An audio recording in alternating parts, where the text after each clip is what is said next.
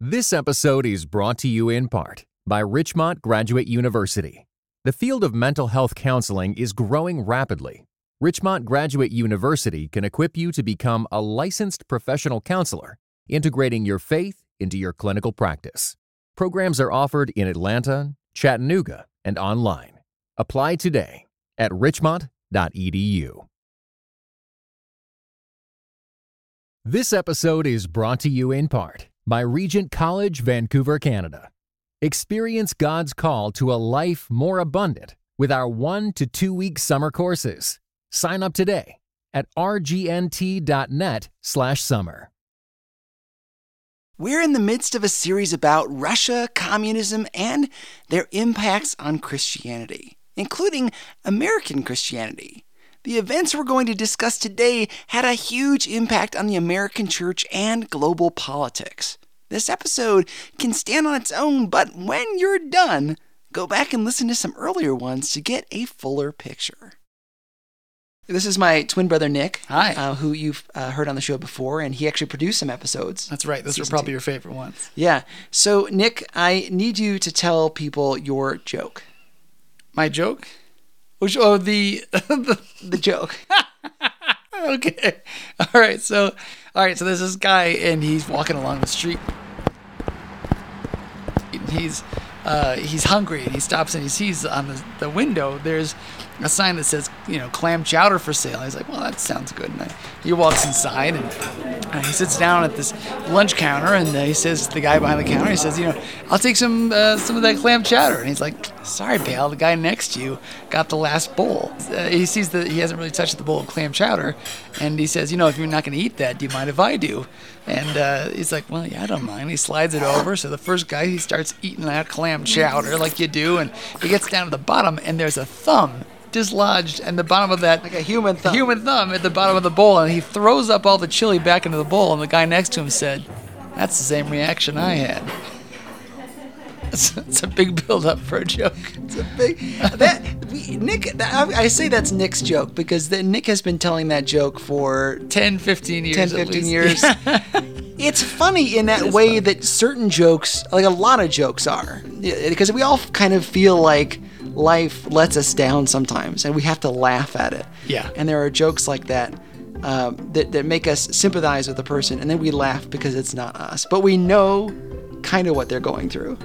There's this famous saying that I ended up talking to our guest about, um, and it's, we tried our best, but it turned out as it always does.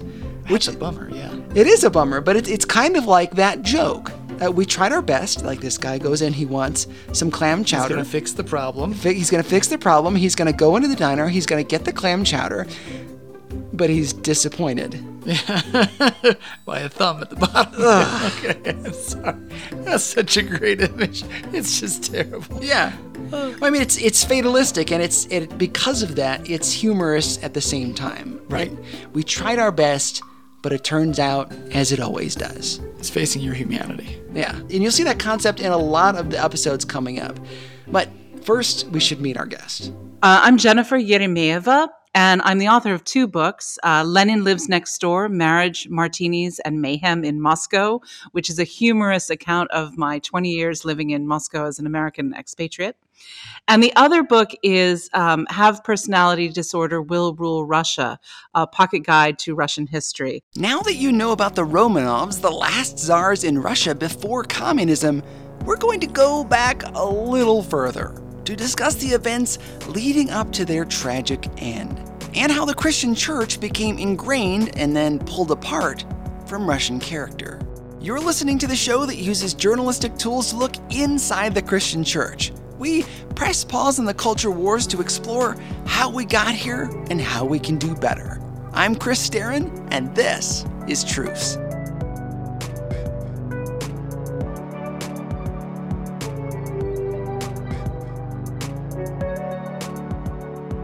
Back to that quote we started with. We tried our best, but it turned out as it always does.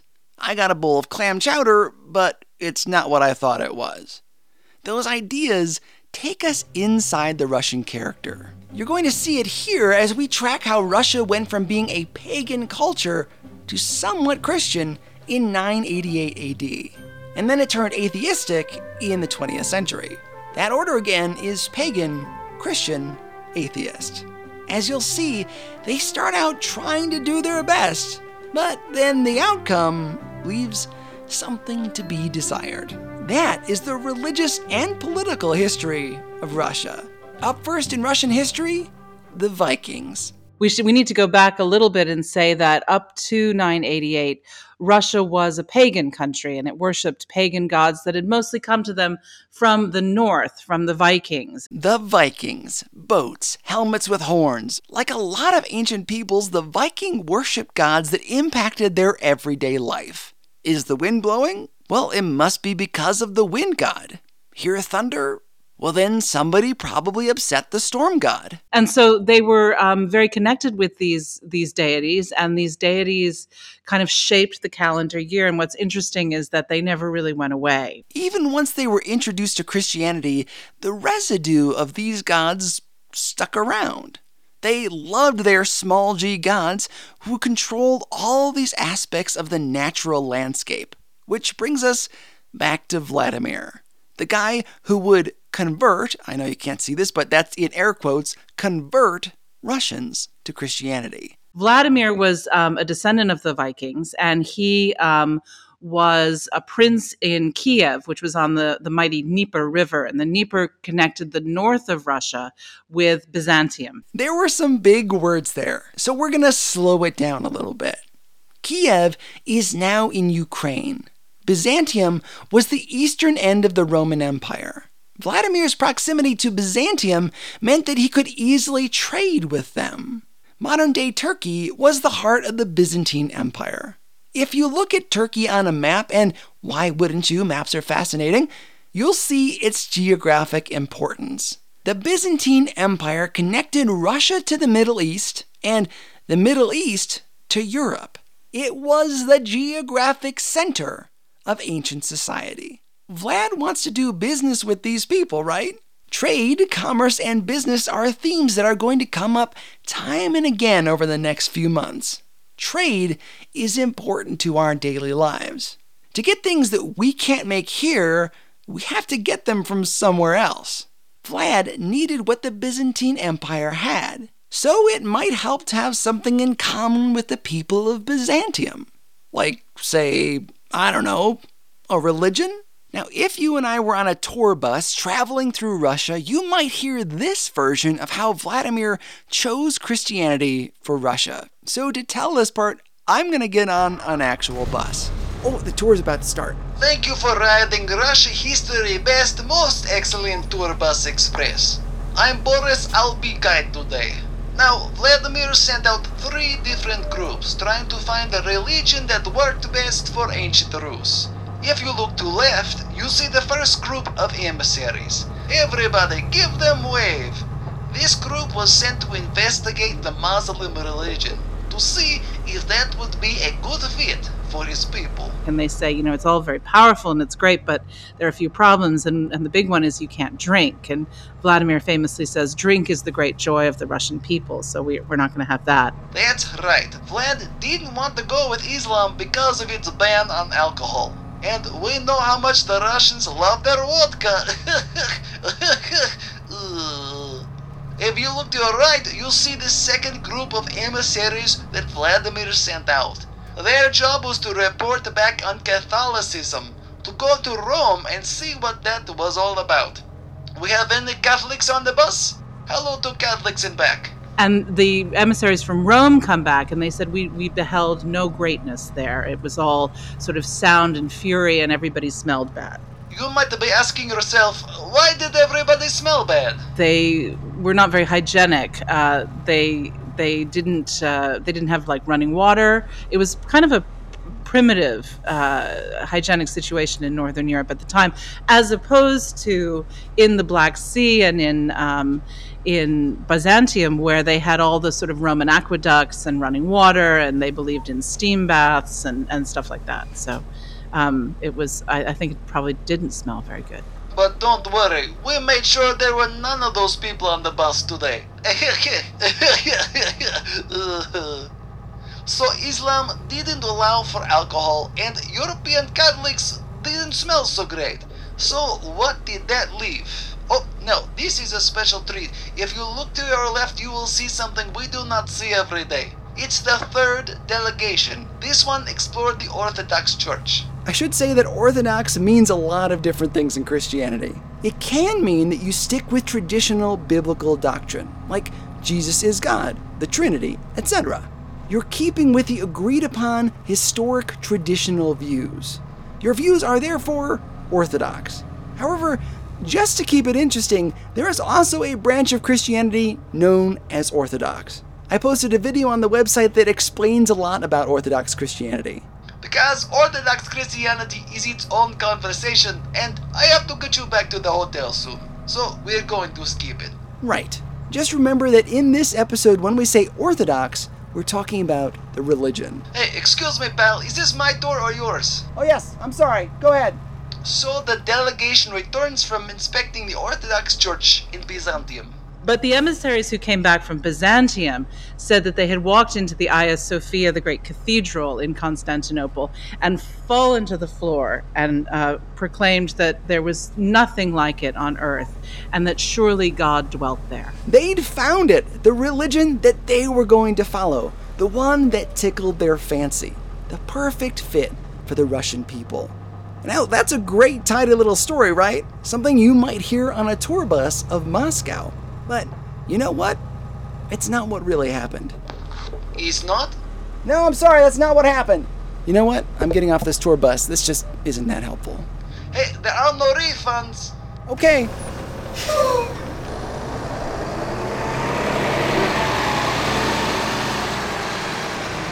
What really happened is a bit more complex. Basically, there was a lot of trade and crossover between Byzantium and Kiev. Remember how we said that trade was really important? Well, Byzantium had the goods that the Russians wanted, and Vladimir looked at Byzantium and said, maybe I should just take it over, have it in my collection.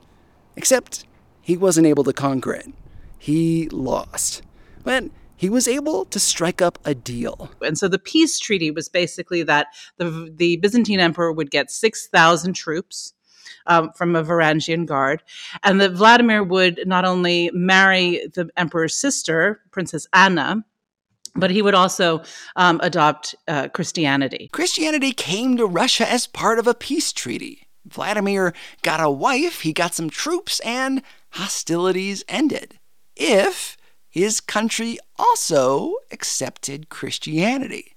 That is not the best way for someone to come to God. Kind of like a shotgun wedding for a whole country.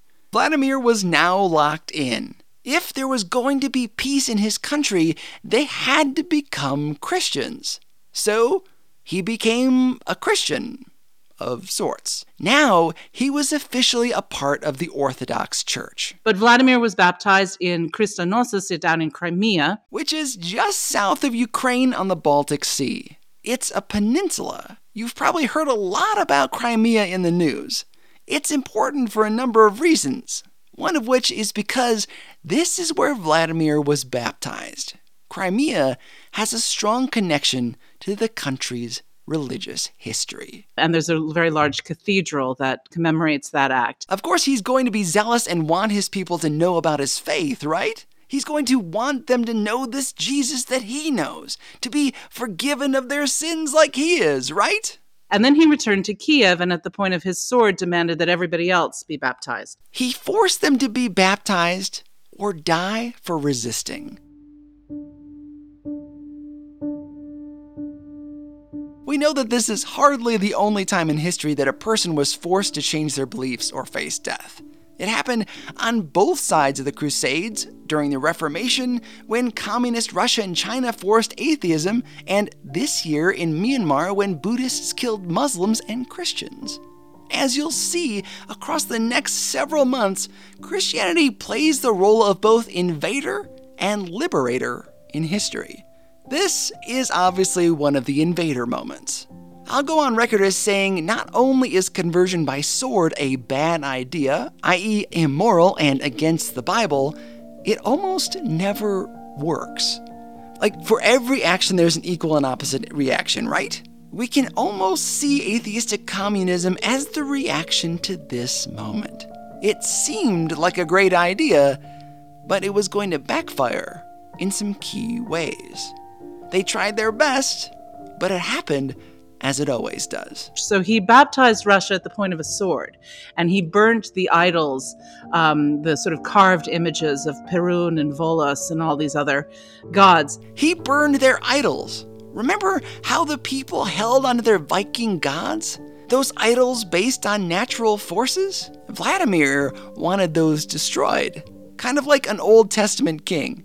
But people found ways around it and meshed their Christian ideas with those of their pagan forefathers. And it's interesting because um, people people agreed to become Christian, and within about fifty years, it was it was very much embedded in the population. But the people, particularly women, continued to worship uh, the old gods, and they passed on the knowledge of these gods and their traditions to their children, and did it uh, in code. And so if you look at um, Slavic embroidery, all of the uh, symbols of the old gods are there, uh, hiding in plain sight. And and really, the the two faiths became kind of coexistent, particularly in the countryside. And it's a, a term in Russian called dvoyuveria, or dual faith. And uh, it continues to today. They combine their old religion with the new. And that's not unheard of in religious culture. You can see that same thing in Jeremiah forty-four, one of the most haunting chapters in the Old Testament for me. Let's go back to Vladimir and the conversion by sword. That is not something that the Eastern Orthodox Church is particularly known for, according to Jennifer. Remember, though, that this was partially an economic decision. Converting to Christianity in that era brought with it some social benefits to the average person. Much of Europe at the time was some form of Catholic or Eastern Orthodox. Protestantism wouldn't be around for another five hundred years. The Crusades, depending on when you began counting, hadn't started yet. Russia was still a bit of a backwater, not really all that hip. Becoming Christian was like telling Europe, hey, we're kind of like you guys. Look how modern we are. We believe in this Jesus guy too. Part of Vladimir's um, attempt to bring what was then called Kievan Rus into the community of nations of Europe. He wanted his Russia to be integrated, and it was. Um, it was. Um, there were a lot of intermarriages of the royal family. For example, Princess Anna of Kiev married a, a French king, and at the ceremony, she was the only one who knew how to write her name of all the royals who were there. So it was a very sophisticated society, and it was certainly well integrated into the uh, sort of European community of nations, and by which I mean sort of uh, France and the Holy Roman Empire and, and those countries. Aside from the whole conversion by the sword deal, things were looking pretty great for the newly modernized Russia. This is kind of like their debutante ball. Finally, Russia gets a break. After all the blood and gore of the Romanov story, it's nice to end on a happy note, right? Uh, okay, I guess that that's that's the end of the show. The Truce Podcast is listener su- it's listener supported. Special thanks to Hey, hey, Chris, I'm sorry, I really need to interrupt. Guys, I'm Nick. I'm just recording the credits here. This is my brother Nick. Yeah, uh, hey yeah. guys, yeah, I can't I can't wait. There's somebody at the door. They just burst in and. I, I, what did I say about the Mongols? You, you said never. What did I Mon- say about the you Mongols? You said never let the Mongols in, but they, they just broke right through the gate. Okay, fine. Um, he didn't like my tone. Um, apparently, he wants to talk to you because everything belongs to him now. I mean, you, you, you and me, Russia. okay, okay. Um, sorry, listeners. Uh, we're gonna have to go to a commercial or something. Uh, maybe there won't be a commercial hey, depending on. Wipe your feet. He's not wiping his feet. He's not wiping. Guys, he's not wiping his feet. Uh, we're going to have to... It's a house rule, dang it. Okay, fine. We're going to... Uh, just listen to these commercials. We'll, we'll be right back. This episode is brought to you in part by Thomas Nelson, publisher of Grieve, Breathe, Receive. Finding a Faith Strong Enough to Hold Us. Written and narrated by Pastor Steve Carter. Grieve, breathe, receive. Those three words became a profound mantra for Steve Carter during a season of deep healing, the kind that comes after painful trauma. Grieve, breathe, receive is available everywhere audiobooks are sold. Visit thomas nelson dot com slash audio to learn more. Okay, uh, where were we? Uh, the Mongol hordes. Yes, yes, the Mongol hordes. It, do you think you can hold them back long enough for me to do this story? I, give them a soda, or tell them your joke. Yeah, I'll do my best. Hey, guys! Okay, back to Russia. They're about to enter a pretty dark period, comparable to the Dark Ages in Europe, where a sophisticated culture lost its edge. But of course, what happens in the thirteenth century is that the Tatar Mongols come, and they uh, invade Russia and remain for about two hundred fifty years. And at the time, the church um, is given a very unique role to play by the Mongols. The Mongols have this massive empire, and they sort of administer it very efficiently because they are able to Uh, use local princes and local prelates to do a lot of the administrative work. And so they, the deal that they made with the priests was that the priests could, re- the churches could remain open and people could continue to worship the Christian God as long as the priests ensured that everybody made their uh, respectful obeisances to the great Khan. You can keep doing your Christian thing, just remember who rules this earthly kingdom. That's kind of the deal they struck. Russia at this time was not really one unified nation as we think of a nation today. It was really more of a loose structure of separate kingdoms led by different rulers, who ruled over city-states. There was a prince of Novgorod, there was a prince of Moscow, there was a prince of Kiev and of Suzdal and Vladimir. And all of these princes were related in some way, but they each had autonomy over a smaller um, sort of part of, of their world. And they were all accountable to Khan, paying taxes, tributes, and doing the administrative work. That kind of thing. Russia itself was kind of disconnected, not really unified, because it was ruled by all of these mini-rulers, not unlike Western Europe in the Middle Ages. If, say, I lived in Los Angeles, I could take my taxes to the mini-ruler by the beach. Thank you, my dude. Whereas a person in Minnesota would take their taxes to their mini-king. Well, how about you stay around for some hot dish then? My friend in Georgia might go to the mini-king of Atlanta. Well, it is the greatest honor this fine day to take your hard-earned money. They would all then send that money to the Khan, who ruled from a distance. It's not like they had a strong federal government like we have in the U S today that binds all of these states together. Though they paid tribute to the same conqueror, they were not really that connected, giving the church an open door. Because despite all of this turnover in government and the fact that the country itself was not unified, the constant in their lives was the church. This faith. No matter who came or went in power, the church was still there. That steadfastness gained them political and social power, just like it did in Western Europe in the Middle Ages, until the Mongols decided to pack their bags and go. The Mongols eventually kind of run out of steam, as all empires do. And the um, the city-state that emerges as the center of opposition to the Mongols is, of course, Moscow. And the Grand Prince of Moscow uh, is very adept at collecting tribute for the Khan. That's his job, is to collect up taxes and tributes and then bring it down to the great Khan in Sarai, which is in the southern part of, of Russia. Uh, and, and, of course, the, the great prince of Moscow manages to skim off some of the cream. Um, and he's very much uh, in partnership with the bishop um, and the metropolitan doing this.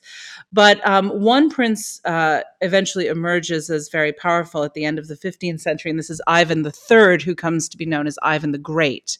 And what Ivan does is he's ruling during a time when the Ottoman Turks Uh, sack Constantinople and take over. Constantinople, by the way, was the center of the Byzantine Empire, and the center of the world, really. It's now called Istanbul. And so a number of clergymen, Eastern Orthodox clergy, flee to Moscow um, uh, to, to sort of avoid persecution by the Islamic Turks. Constantinople was the home of the Eastern Orthodox Church. Now that the Muslim Turks moved into Constantinople, the Orthodox Church needed a home, and so they settled in Moscow, thanks to Ivan. And suddenly Moscow has become a very important um, part of the Eastern Orthodox Church. It's become basically the uh, capital of, of the Eastern Orthodox Church. And Ivan puts a seal on this by marrying one of the last descendants of a Byzantine ruler. You see how marriage played a key role in world politics? And she brings with her all of the trappings of the Byzantine um, Christianity, but as well the symbols of uh, imperial uh, Rome. And so uh, she brings the double-headed eagle, and she brings architects who build these magnificent churches in the Moscow Kremlin. And it's thanks to Sophia and Ivan that uh, Moscow becomes what's known as the Third Rome. The Third Rome. Guys, this concept is really important. By labeling themselves the New Rome, they were declaring what a great power they were by playing off the reputation of the Old Rome. Rome, of course, was the home of the Catholic Church. Constantinople, in its heyday, was the home of the Eastern Roman Empire and the Orthodox Church. Now, Moscow, by welcoming these guys in, was the new home of the Orthodox Church. Like the ancient Romans, they were not only an empire, but also the home of a major branch of Christianity.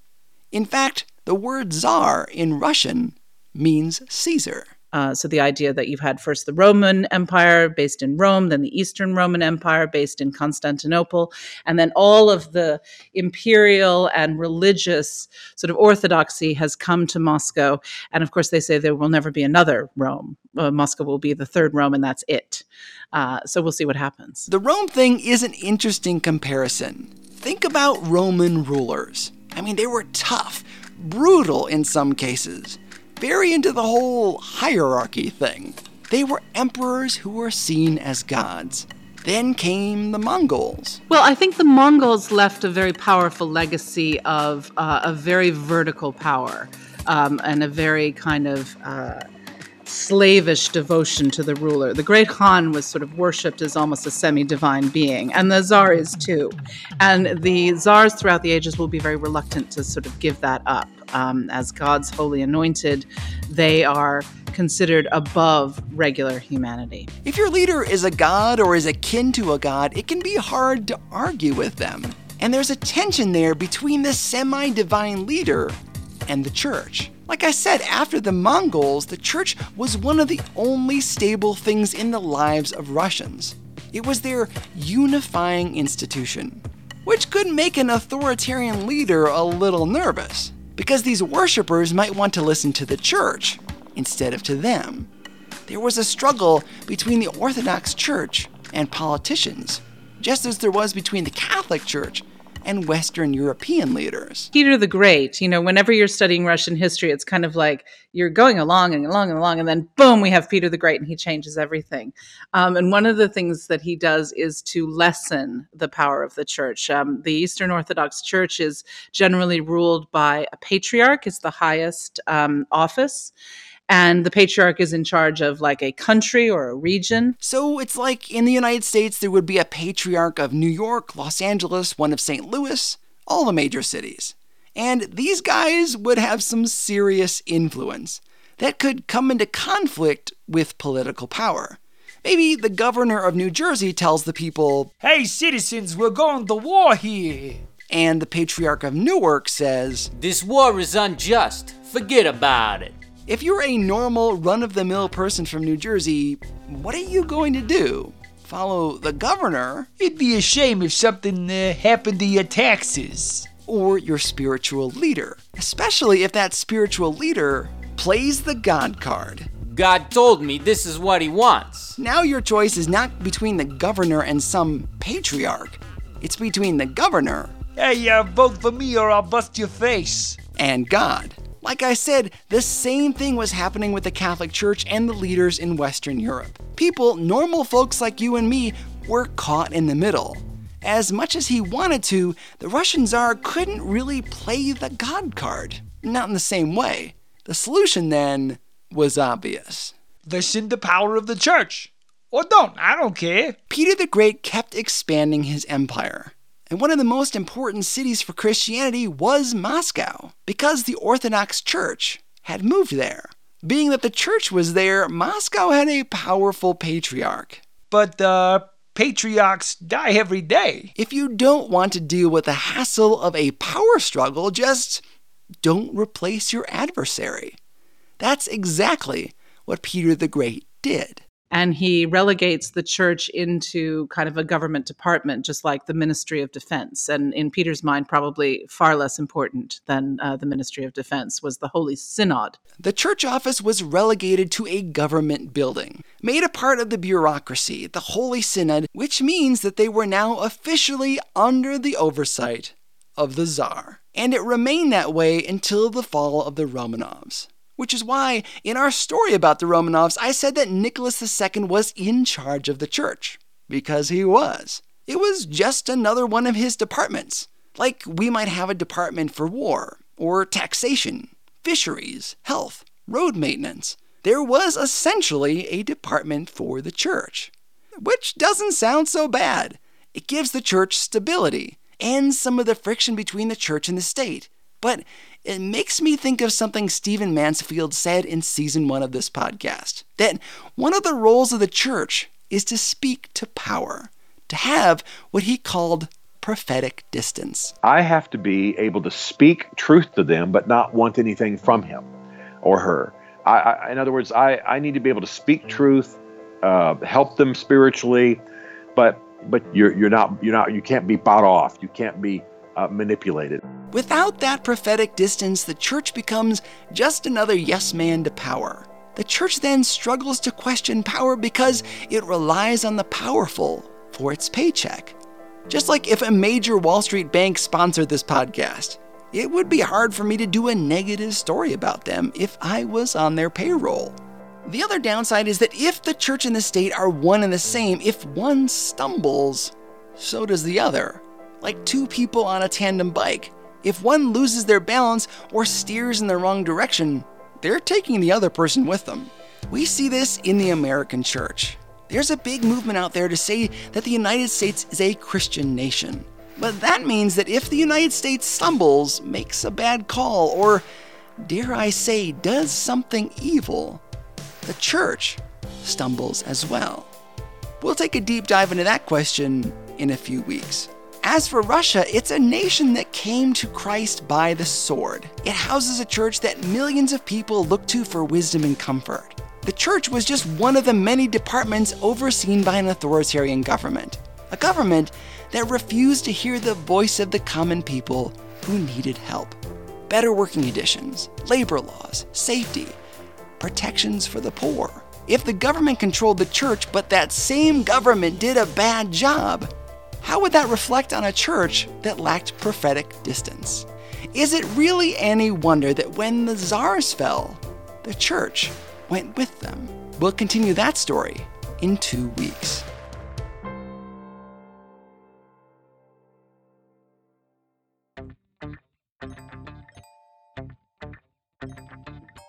Thanks again to our guest. She's the author of the books Lenin Lives Next Door and the fabulous Have Personality Disorder Will Rule Russia. There are links to both on our website at truce podcast dot com and in your show notes right now. Once you're there, you'll find our vast archive, links to our social media accounts, email list, and more, including links to my films Bringing Out Bobby and Between the Walls, and my book, Cradle Robber. Thanks to Nick Sterren and Josh Griffith for lending their voices to this episode. Before we go, let me ask you, have you ever heard of a Christian podcast doing a story like this one? Having fun with Russian history? Together, you and I are raising the bar of what Christian podcasts can be.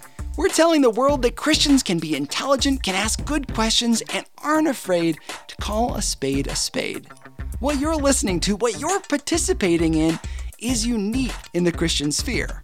Together, with your donation of any amount, we can make this thing even better. I could do this thing full-time and maybe hire more producers. If you donate a little each month on patreon dot com, you'll get special bonus materials not available anywhere else. Thanks for listening. I'm Chris Sterren, and this is Truce.